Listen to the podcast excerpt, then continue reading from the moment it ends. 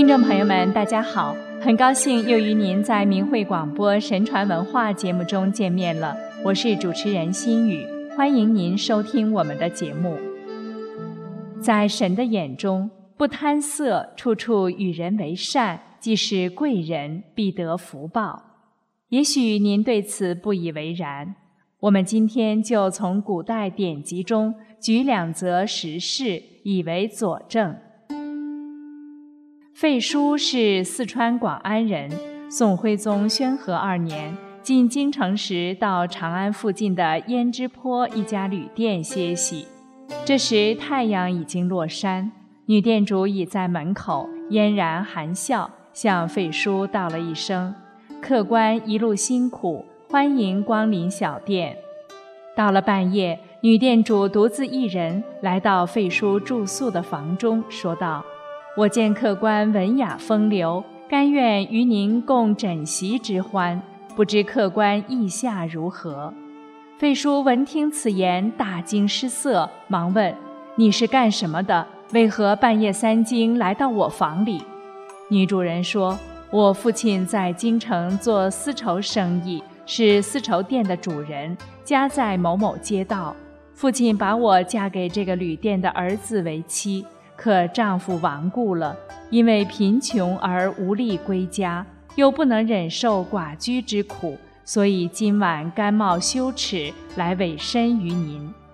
费叔听后温和地说：“你的处境我都听明白了，我不做非礼之事。进京城后，我一定去拜访你父亲，请他派人来接你回家，请你不要怨恨我。”那个女店主十分羞愧，低头转身退去。费叔到了京城，打听到某丝绸店，向店主通报了自己的姓名。店主立即十分热情地讲：“之前我晚上梦见神仙告诉我说，女儿可能要失身于人，如果遇不到贵人费叔，就危险了。您的姓名是神仙早告诉我了。”愿闻其详，费叔就把经过情形详细的讲了出来。店主听后感动的流泪，拱手致谢道：“神仙说您是贵人，当之无愧。”店主后来把女儿接回家，改嫁出去，使她生活得很好。第二年，费叔登科及第，官至大夫，做了巴东郡守。还有这样一件实事：杨希仲是蜀州新津人，他考试未能及第，在成都某大户人家做私塾教师。这家主人的小媳妇年轻美貌，到学堂来调戏杨希仲，想与他做苟且之事。杨希仲义正辞严地拒绝了他。当时杨希仲的妻子住在乡下。这天夜里，有个神仙告诉他：“你丈夫独身在外，能保持情操，不与外人私通，不欺暗室，神已知之。下次科举考试，令其高中，以为赏。”妻子从梦中醒来后，不知是怎么回事。到了年底，杨希仲回到家中过年，妻子问他，杨希仲才把发生的那件事情告诉了妻子。第二年，杨希仲果然在考试中名列榜首。以上这两个小故事均出自于宋朝著名笔记体小说集《夷坚志》，现代人或者当故事来听，怎知那不是真实事件的记录呢？秉持正气，不贪色欲，行为端庄，不欺暗室。这在古人眼中就是正人君子，神还把这种人称为贵人，可见这是一种非常重要、非常可贵的品德。再来讲一个清代蒲松龄的《聊斋志异》里面记录的一段故事：一天，张某人突然死亡，魂灵随着鬼差去了地狱，见到阎罗王。阎罗王检核生死簿，大怒。原来鬼差抓错了人，于是命令鬼差把张某送回阳世。张某在离开冥府前，私下里央求鬼差，希望参观参观幽冥地狱。鬼差就引导他参观了九泉之下各个关押鬼魂的地方，刀山剑树等等，一一指点给他看。最后到了一个地方，看见有一个僧人被绳子穿透大腿，倒挂在那里，呼嚎痛苦，就像要死了一般。近前一看，原来是他的兄长。张某又是惊讶又是哀伤，问。这个僧人是因为什么罪变成这个样子啊？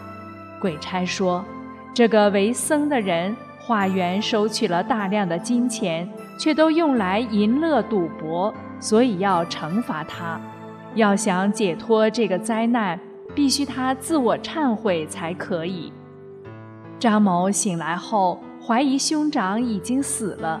那时他兄长居住在兴福寺。张某于是前去探望兄长，刚进门就听见呼嚎痛苦的声音。到了室内，只见兄长的大腿之间生了疮，疮上又流脓出血，溃烂不堪，模糊一片。双足倒挂在墙壁上，就像在地府里倒挂的样子。张某大惊，询问原因。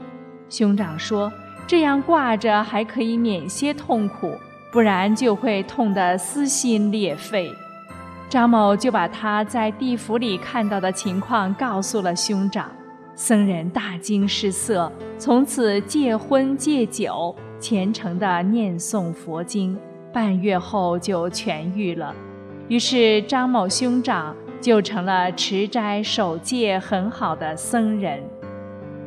蒲松龄对这段故事写了这样的评论。作恶的人常常也这样自我安慰：地狱鬼神都是不可捉摸、无法确定的东西，所以不可信。那么作恶也就不那么害怕了。可是他们却不知道，人在阳世光天化日之下所受的灾祸，就是地狱里的鬼神在惩罚人的罪恶。这难道不可怕吗？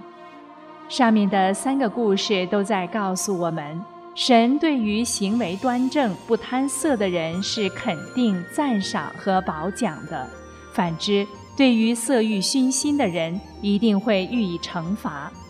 张僧人还能得到现世的报应，还有改过的机会，可能是因为他修佛积下了德，但是犯了色戒，就必须承受报应。他的弟弟被鬼差错抓。看到了地狱里的真实情况，又怎知这不是神的刻意安排，让他通过这种方式猛醒呢？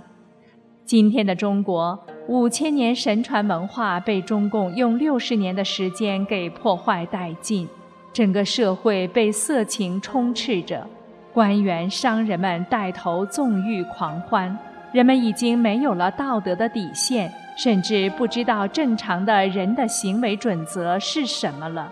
这样下去，且不说日后可能要经受的地狱之苦，就是现世，不是已经有很多人在偿还着贪色纵欲带来的果报吗？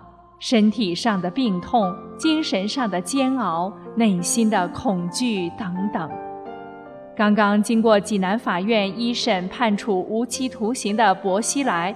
不就是他们的典型代表吗？